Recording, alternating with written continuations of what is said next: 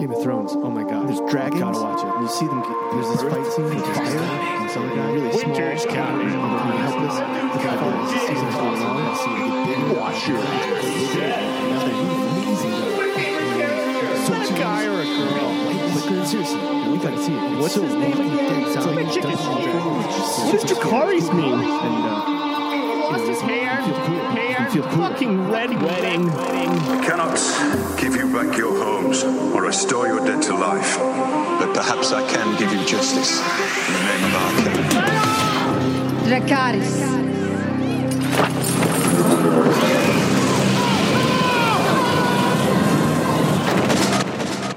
Welcome to the Coffee Clatch Crew Game of Thrones Instant Coffee Review.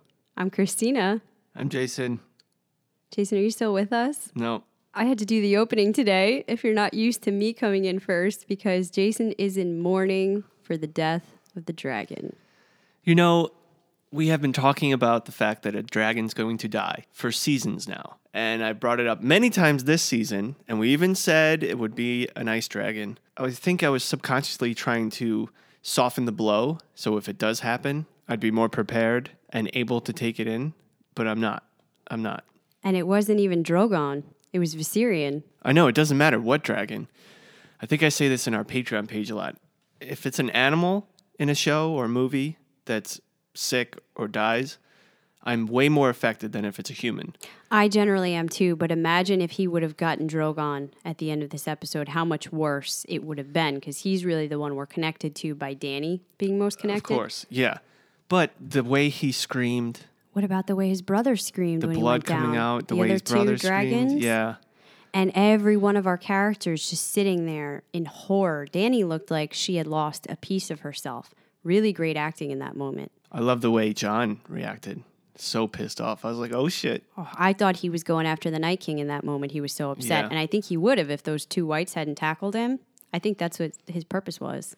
But let's slow it down. We haven't even said we're reviewing episode six, Beyond the Wall. I'm really, you know, with the risk of everyone emailing us saying how uh, much of a softy I am to keep it PG, I am very affected by this. This is, It was an emotional episode. My initial reactions are just to say, wow, wow, wow. My mind is blown. We went through a roller coaster of emotions. There was character stuff going on. We were excited, confused. There were battle moments that felt heroic where I was cheering for our Yeah. group and thinking how badass they looked. There were moments where I was afraid everyone was going to die. You flip so quickly because Danny swoops in with the dragons and you're you're yelling in excitement. She's Yeah, saving the day. She's definitely. torching the whites and only a few minutes later a dragon's brought down and we're upset. my heart was beating so fast. But I just have to say, at the risk of getting a lot of people coming at me, I don't think I'm exaggerating. I'm going to think on this for the full review cast. My first reactions are that this is the best episode Game of Thrones has ever had in seven seasons. And I say best not because we're left with a warm and fuzzy feeling, but this is so quintessential Game of Thrones. It's everything we've been waiting for all season. It's not all good, it's bittersweet, but it was everything packed into one episode from the beginning where we get some amazing dialogue between our characters, things we've been wanting them to talk about for years and seasons at a time, to the action, the spectacle. It was all here. Oh, for sure. It was all there and it just emotionally brings you on a journey of your own. We had funny in the beginning. Yeah. We also had them just giving us answers to all of our questions like here, here, here, here. We don't even have time. Here are the answers. We're not going to hide it from you anymore. Dragons. so I, I really enjoyed this episode. I don't think I want to watch it again, though. I don't want to relive that feeling. I really enjoyed it. You know that one of my favorite parts, I can't wait to see the whites and the White Walkers on screen. I've been waiting for that a long time, as much as I hate them and I don't want to lose our characters. I think the most cinematic, climactic moments, the parts where we really get to the heart of the storyline here, are scenes where we're fighting them and we're learning about them. So, without putting too much thought into it, I believe my favorite episode prior to this was the battle at Castle Black, the battle at the wall. And I know that was more about fighting the wildlings, but it did feel like we were getting a bit closer to the core. And now I'm going to say I think this one. It was directed by Alan Taylor, who is a Game of Thrones veteran. He's done The North Remembers, The Prince of Winterfell, Valar Morghulis. and written by the Double Ds. The areas that were covered in the episode were Dragonstone, Winterfell, East Watch, North of the Wall, and a small clip at sea. For this instant, I think we're only going to talk about stuff north of the Wall. This is where the primary action happened. We will get into Winterfell and Dragonstone in our full review cast later on this week. I sat down prepared for an epic episode. Game of Thrones, always the second to last episode, they kick your ass. I don't think I was very prepared for how much they were going to kick my ass on this one. But we did know that horrible decision last episode to go north of the wall again. Even though we hated it so much, we knew it would make for good TV, and it did. It did, and we weren't quite sure because the format had changed this year. As you said, episode nine, the penultimate, has always been the really big one. It's the part where we experience the big character death, we get a lot of action. So we wondered would that stay the same in the episode six this year? It most definitely did, but I thought it was going to be a lot worse for the major characters they were going to take away from us. I really expected to lose a Tormund, a Jorah, if not multiples. I thought they might leave the episode on a cliffhanger, not knowing if Jon Snow makes it back from north of the wall.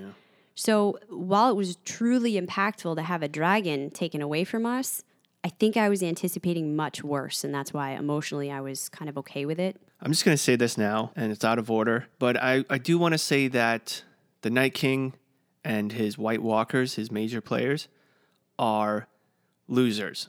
They're scaredy cats. They don't fight the fights. They watch as their little beings fight for them. And the one time that they have to fight because they're surprised, the dude dies right away. He was taken down pretty Jon easily Snow's by like, Jon. "You're my bitch." I, I don't respect them. I think they know what their vulnerabilities are. So, like you said, the White Army is kind of like a human buffer, if you want to call these undead humans. They put it in between them and their enemies so that they don't get taken down so easily because they do have more weak spots with the Dragon Glass and the Valyrian Steel being able to take them down. I don't give a shit. They're losers. Eh, fight your own fights. Well, he did against the dragon. And No, that aim, he did that aim was like No one even saw them. crazy impressive, right? The distance he was throwing that ice spear from. It just makes me hate him even more. Well, you're talking about it, so let's get into our segment. We have to recognize the deaths for this episode. So pissed off. We lost some, we believe, free folk, the random people that were part of our crew, the major seven. In addition to that, there was a couple of extra men who we lost Thoros, Uncle Benjen, and Viserion.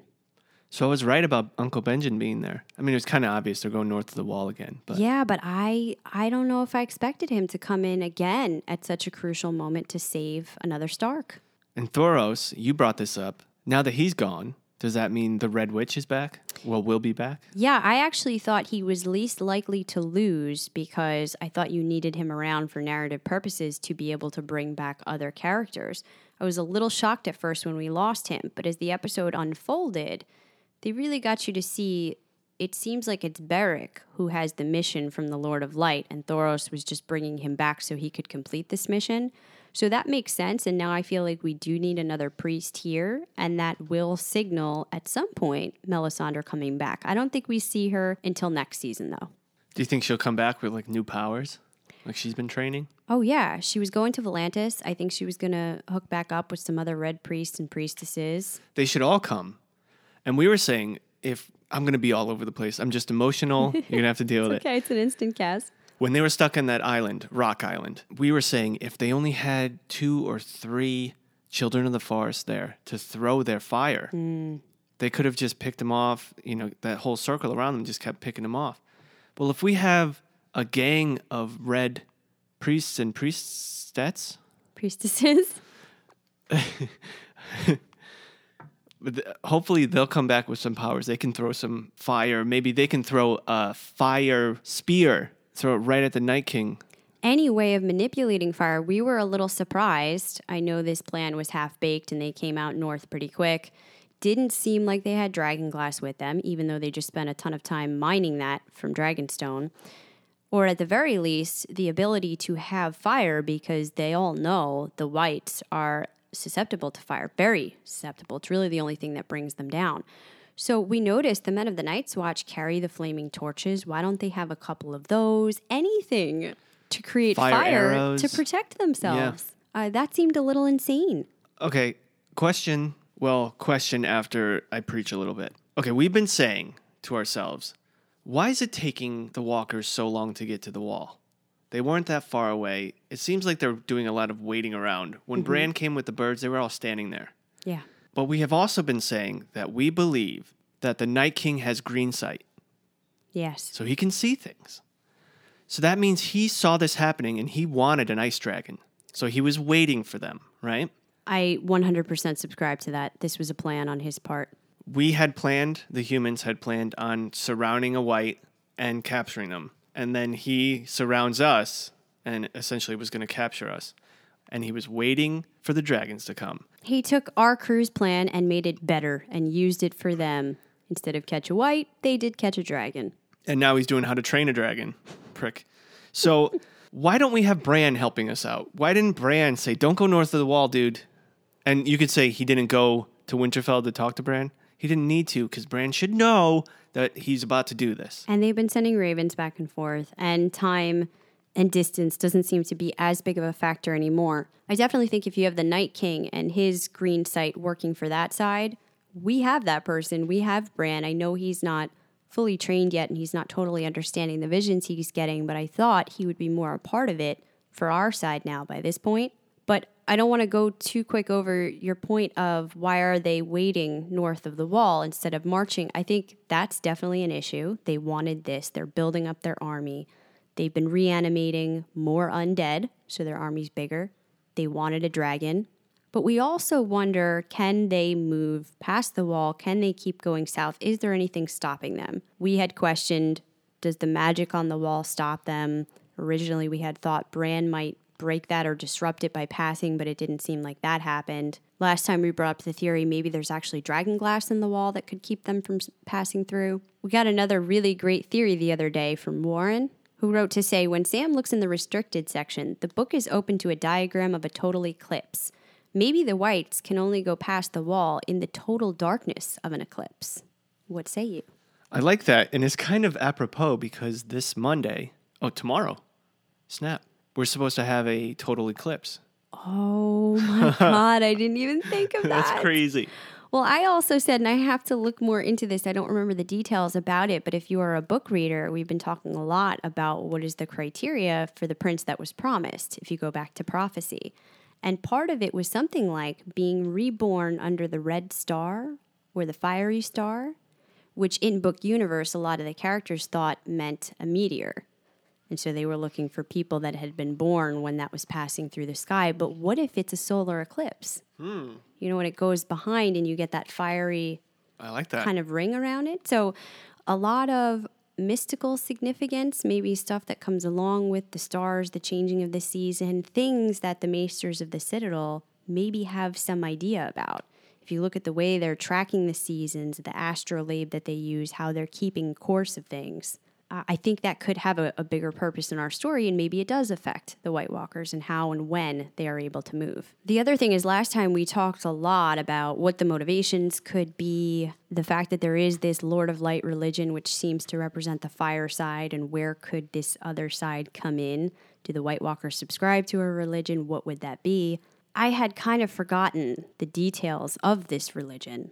I knew there was also another god called the Great Other, and Eric wrote in to remind us about that. This religion, based around R'hllor, is actually a dualistic faith, meaning it involves two ancient beings or gods. They are R'hllor, the god of fire and light, and the Great Other, the god of cold and darkness, and the creator of White Walkers. So basically, R'hllor and the Great Other are two sides of the same religion. Ooh. So he thinks that could completely track with what we've been saying that they subscribe to that side. The White Walkers follow the Great Other. Two sides of the religion. So, like God and the devil. Basically, yes. Light and darkness. They also talked a lot about in the books that people who subscribed to this religion also believed all of the other religions had a version of the great other death, darkness. They just didn't realize it was all the same thing. So the many faced God had their version, a God that was responsible for death. There had to be a balance in the world how many people died, who died. The faith of the seven had the stranger as one of their seven, and nobody wanted to worship him because he was responsible for death. So uh, they thought this was all basically a reflection of this one religion that boiled down to two gods, R'hllor and the Great Other. I like that. Well, it makes sense. Last week, we were talking about walkers. I was saying I think they were doing some kind of religious ceremony. Yeah. And now that the dragons are back, that's the power of the other god. R'hllor, Yeah. the fire god. So Jon would be the Night King, quote unquote, for R'hllor. It seems like he's one of the chosen. Beric talks about that a lot in this episode the meaning behind their faith. What are they doing? Because Jon says he doesn't understand this Lord of Light. He's never spoken to him before, he doesn't know what he wants. And Beric says, I've been thinking about that a lot because I don't really either. I don't think we ever get to know his full purpose. We just know that, yes, the enemy always wins in the end, but we still have to fight him. And that makes sense when death is the enemy. Yeah. You can never fully escape it. And the White Walkers, the Great Other, are a representation of that.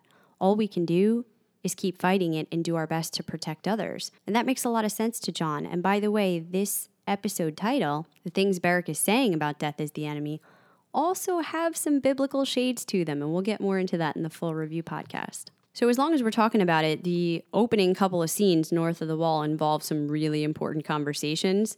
You said they come at you real quick. Boom, boom, boom. Thoros and Gendry talk a little bit about the fact that he was sold to Melisandre. I think just bringing up that idea get us thinking about her again. Jon and Jorah had this amazing moment about Longclaw. Jon tries to give it back to Jorah and tells him, really, it belongs to him. Your, your father, he thought you were never coming back to Westeros, but you did. And I thought for a minute my sister was going to Yeah. be right. For half a second, she was, but Jorah gives it back. He says he doesn't deserve it. Is Jon the only one that has the correct sword to kill a white? I was thinking about that. I think he's the only one of this group that ranged north who has Valyrian steel.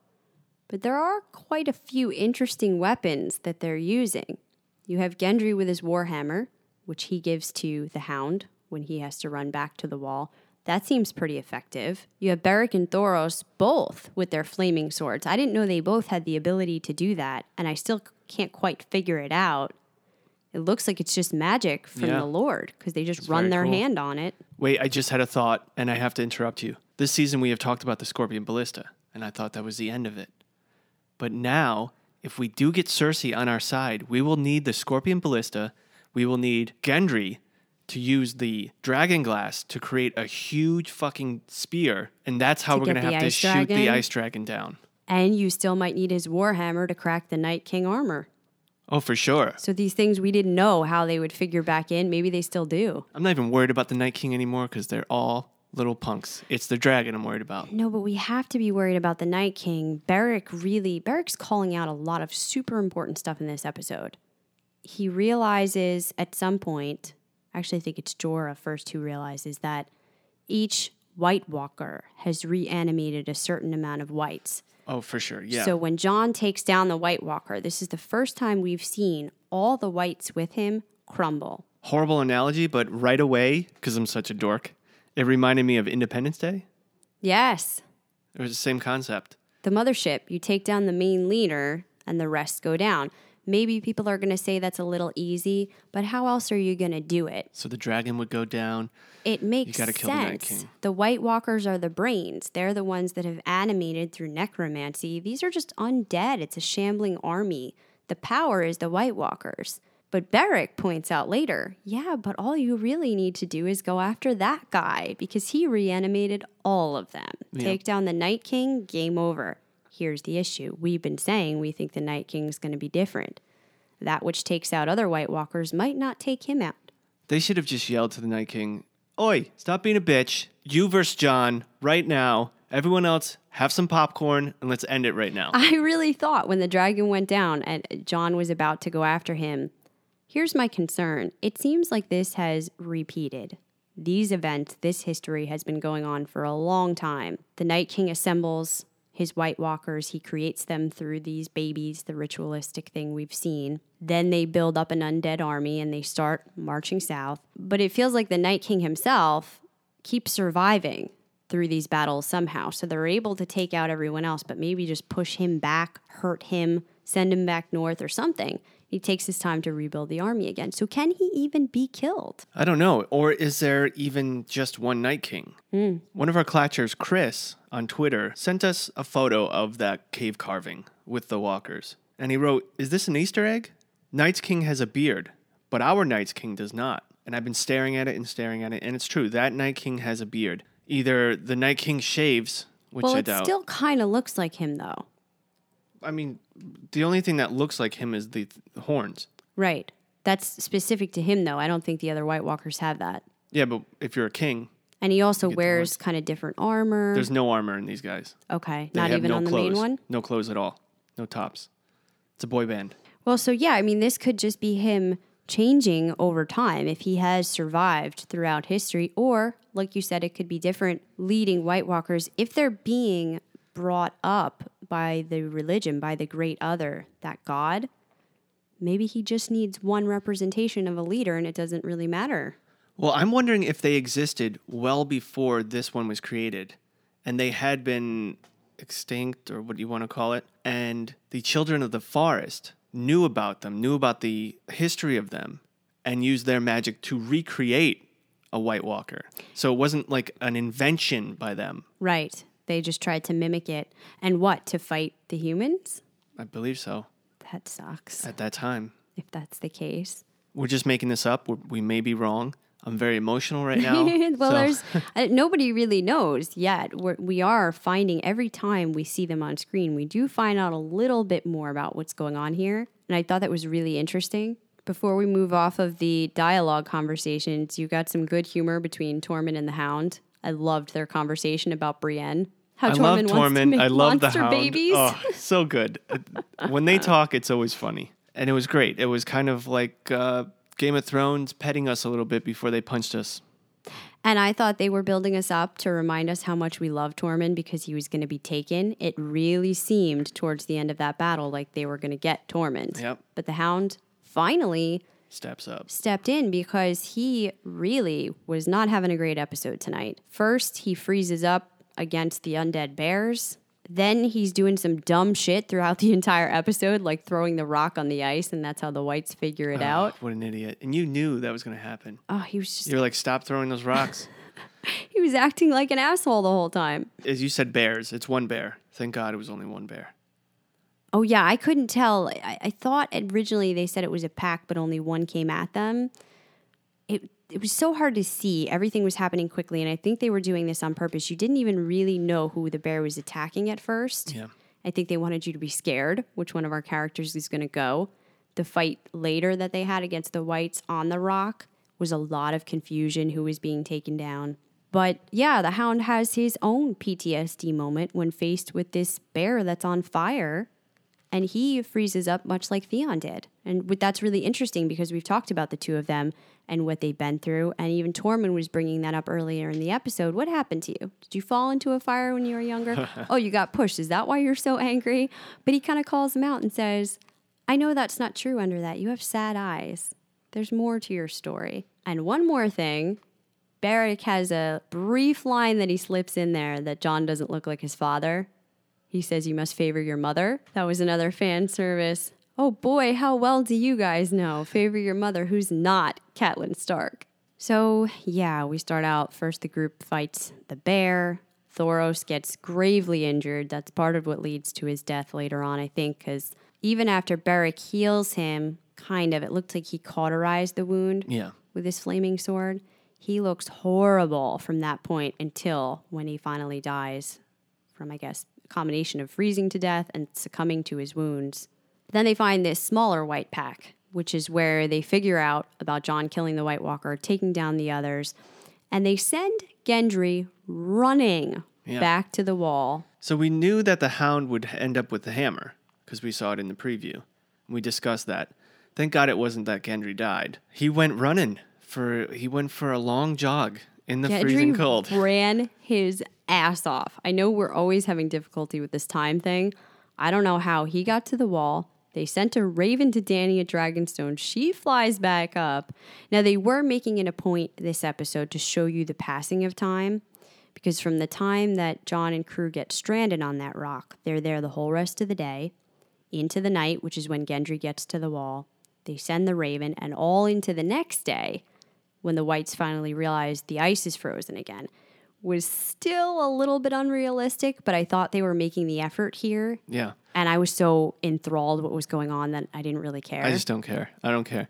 what I do care about is the fact that they shouldn't have to send ravens. Gendry shouldn't have had to run. They should have just said out loud, Bran, Send a let raven." Danny know. and not even send a raven. Take a raven in your brain, go over there. But it's unreliable. You don't know what Bran's going to get and when, how much of the vision is he going to see. He's not skilled enough in this yet. Bran needs to be a DVR. He needs to work on his shit quick. Because if he's not here to help He's no now help in right these now. moments, He's this no is help. this is when he's supposed to be able to help us, right? Where was the giant? I was waiting for the giant. Yeah, we didn't see this couldn't have been the whole army, I don't think. It seemed like a large portion of it that did encircle them. And maybe they need to take some time building back their army now because after this fight, they did lose a lot of whites. But they gained a dragon. Yes, they did. Back it up for a second. The group was encircled. They're out on this rock overnight. I don't know how they all didn't die from cold. They didn't have a fire or anything. Again, just no nothing with you, the ability to make a fire if you have to stay the night. What kind of a plan was that? We saw in the beginning of the episode that they had a wagon, and it was probably rations for food. But it I didn't have dragon had- glass, didn't have fire. Mm, I guess not. They're just. You know what you're facing. They've Jon has seen it. He tells us that all the time, and they had no plan for how to last out here, or if they encountered, they know they don't travel alone. But anyhow, they don't freeze to death. Only Thoros. They discuss how they might possibly take them down, whether that's the walkers, as Jorah suggests. By the way, Jorah just proving he has such a good strategic mind. I'm glad to have him back on the scene and assisting our main characters. Sure. He kept his cool the whole time. He was great in a fight. He had some good plans. Beric says he thinks they need to target the Night King, but Jon keeps telling him, You don't get it. The Night King is different. Danny is our only hope now. And at that line, you had to know it was going to come down Dragons. to her saving them, which I said last episode. I can't believe maybe this was obvious. What if Danny just has to come flying in with her dragon and save them? But I didn't think this was that main part yet that we had gotten to, where it's a showdown between dragons and whites. Yeah, we get the three dragons, but Danny needs to practice with them because I feel like with three dragons flying around, they should have been able to wipe out that whole crowd in two passes each. They should have been able to just knock them out. Well, and they didn't know to go after the White Walkers. Maybe they should have gone right into the White Walkers. Can fire take them out? We don't think so, right? But Dragonfire. I don't know about Dragonfire.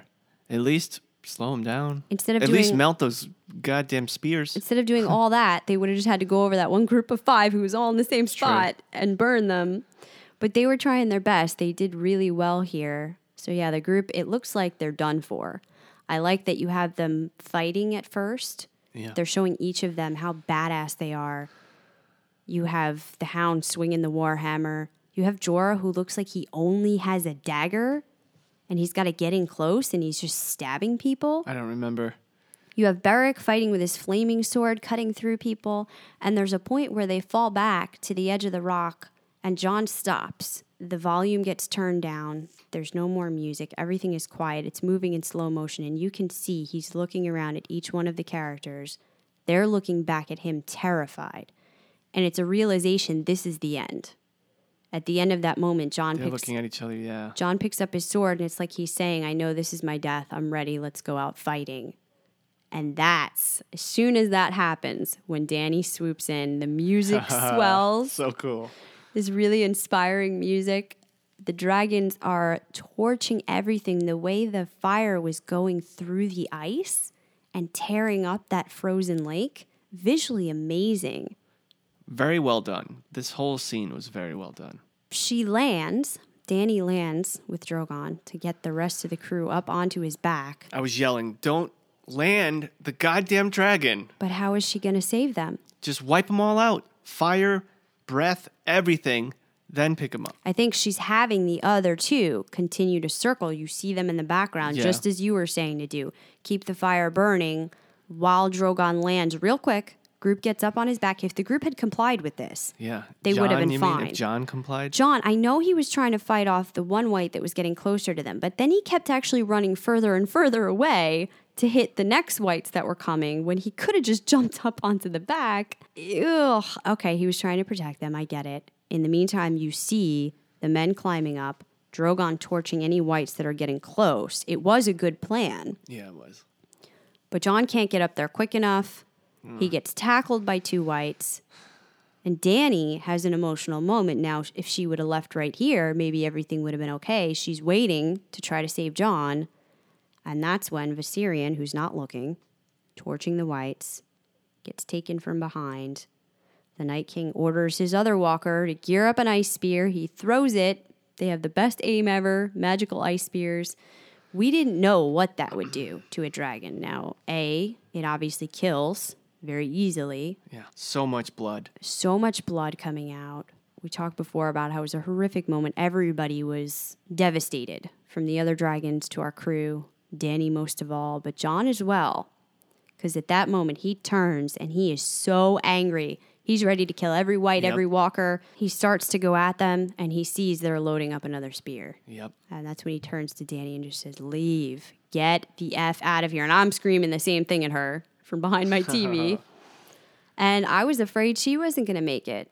She takes off and he does launch one at Drogon. And thank God Drogon learned his lesson from the Scorpion, and he turned right at last minute. Good got out of the way. maneuvers. You oh. saw the visuals were so realistic here when he was taking off the ground, but the weight of it, it was hard for him initially to get up. He had to push off Yep. with his legs. Everything He was panicked. amazing. He was panicked, but also just it's hard for a dragon to get up Yeah. initially when they're that heavy. Why don't they use their tail? We've seen the tail. It's got a club on it. He could have swatted that guy, right? Well, he could have like Jon didn't need to be there. He could have been firing. Oh, to pick him front. up. Oh no, I meant like he could have been swinging from the left to right, and Jon didn't need to go out there and keep fighting the walkers. He could have just climbed up. Yeah, or I was thinking he could have swatted that White Walker who was gearing up the ice spear. Oh, I think he was too far away. Just knocked him out.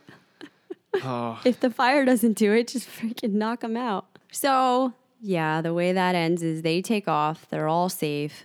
Can we talk about how dope Dany looked in her new outfit? Oh, that was amazing. She was looking like Conor McGregor. She's she was like, "This is Minx." well, we were all, how are they going to get ready for winter? They're not even dressed for it.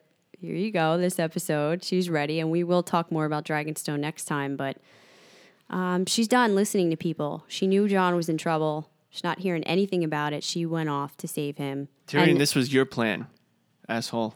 Didn't you? You wanted him to ride. You thought that was the time. I thought he was going to hop on. Yeah. If this is the end of Viserion, you have to figure Jon at some point is going to ride Rhaegal because of the name connection, right. his father being Rhaegar.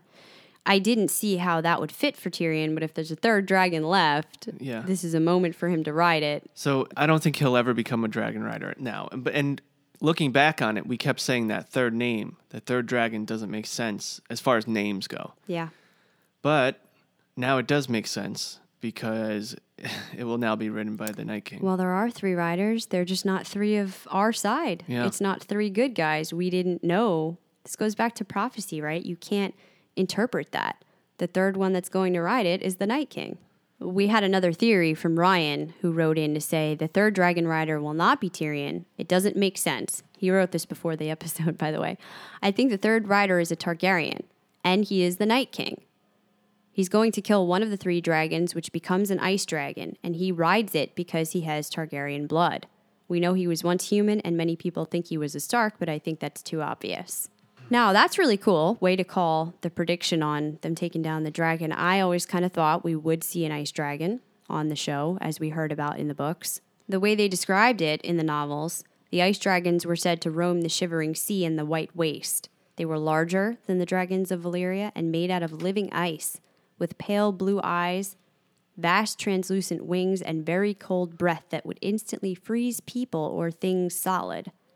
The exact opposite of a dragon with their fire, so he would burn cold, icy breath instead of fire.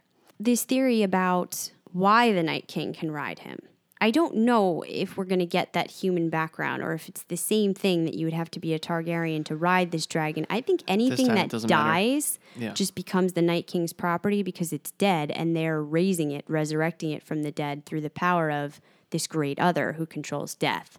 So I don't think the lineage or any of that matters anymore. He controls him because he brought him back. Well, the last thing we have to talk about here Dany and everyone else takes off. Jon is left here. It seems like he's really screwed. He's taken under the icy water. But at that point, once everyone leaves, they think they have them all. The White Walkers start to lead the horde away.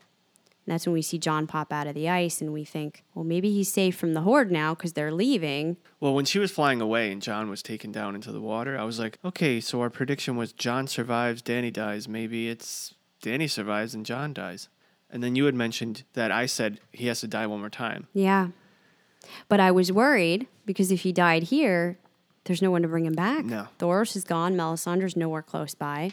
Uh, but I didn't think he was dying in this moment.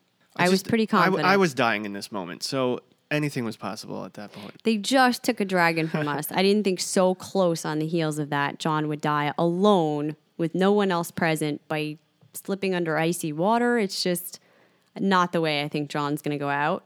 The surprising part was when he came back out of the water, the horde noticed him. Yep. I thought his big struggle here would be he's frozen to death now. He's got hypothermia. He's all alone. How does he get back to the wall? But the horde starts coming after him too. And poor, dumb, brave Jon can't even move. He's No. ready to bring up his sword again and go out fighting because that's all he has left to him now. And who comes in to save the day? Uncle Benjen. And he even says, Uncle Benjen. Oh, this man. He saved uh, the Stark children from some pretty rough spots. Yeah, and I think he was ready to go because he said there's no time. He was like, come with me. There's no time. There was plenty of time. You just jump on the goddamn horse. He's been half dead forever. His only purpose left, I think, was to help save these Stark children. And he did. He gives him the horse, sends him off. He's using that badass weapon that reminds me of church growing up, Yeah. where the, the priest the walks by and like uh, smoke is coming out of it. I was like, oh, Our crew could use some of those too. yeah, but you saw that it's not good against when you're surrounded. Too many. Yeah.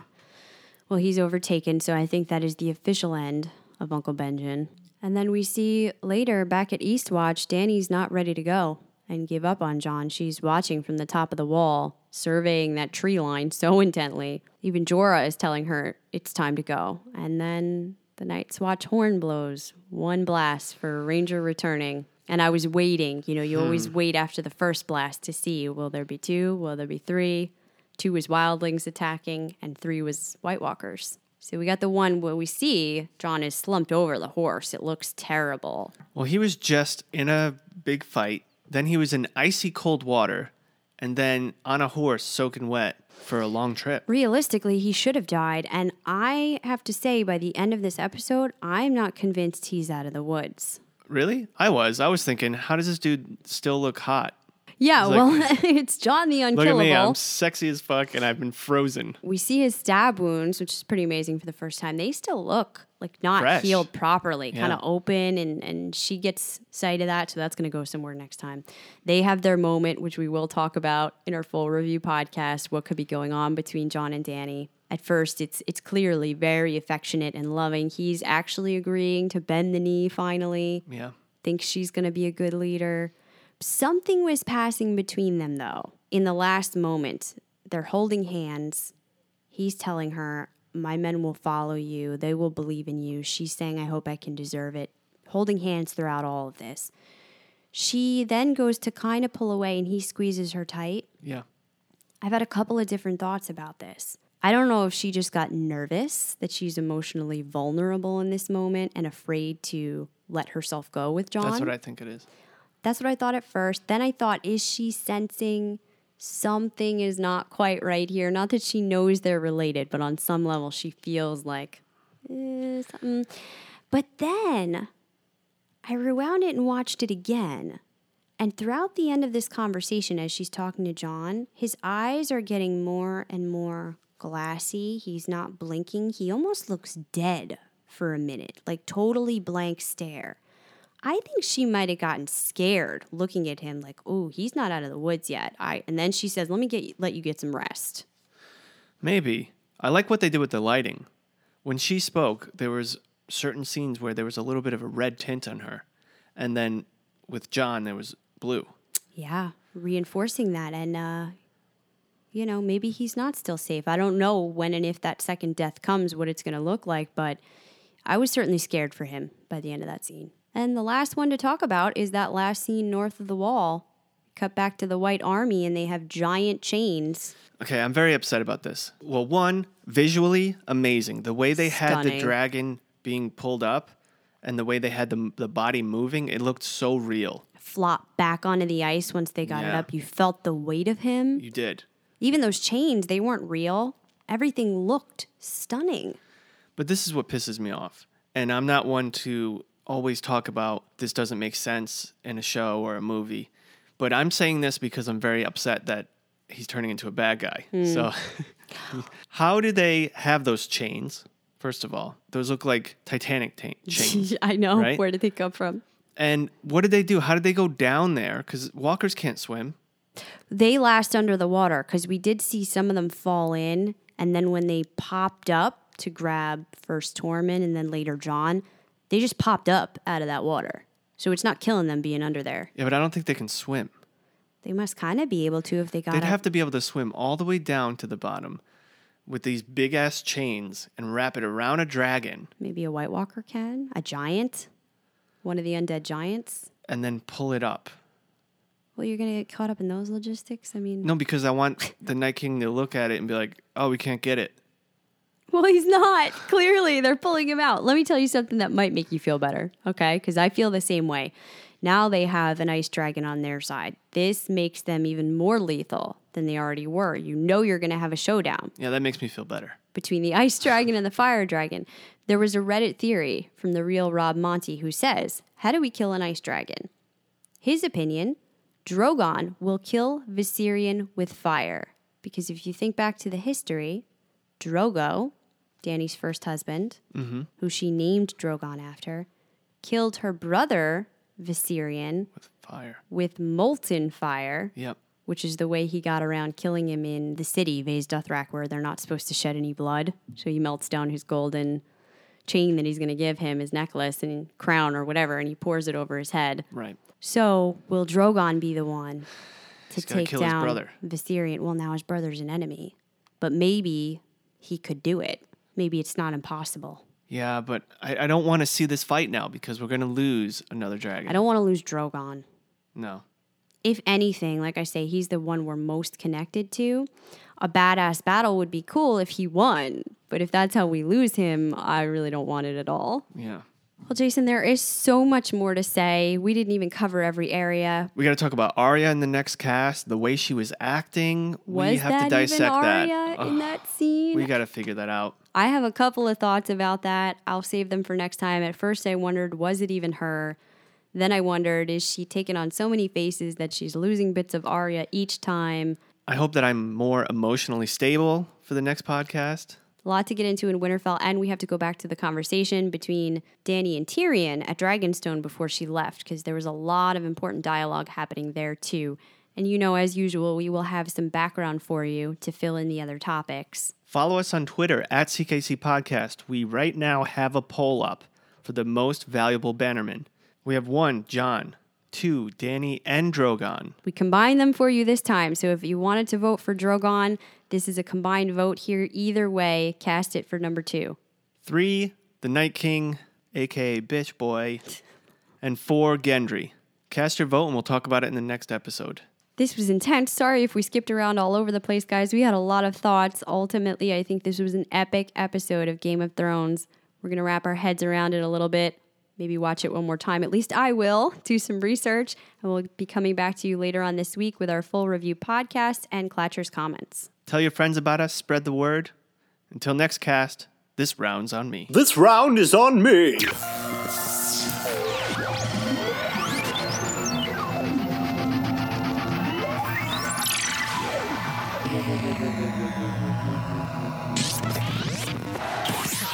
Please hang up and try again.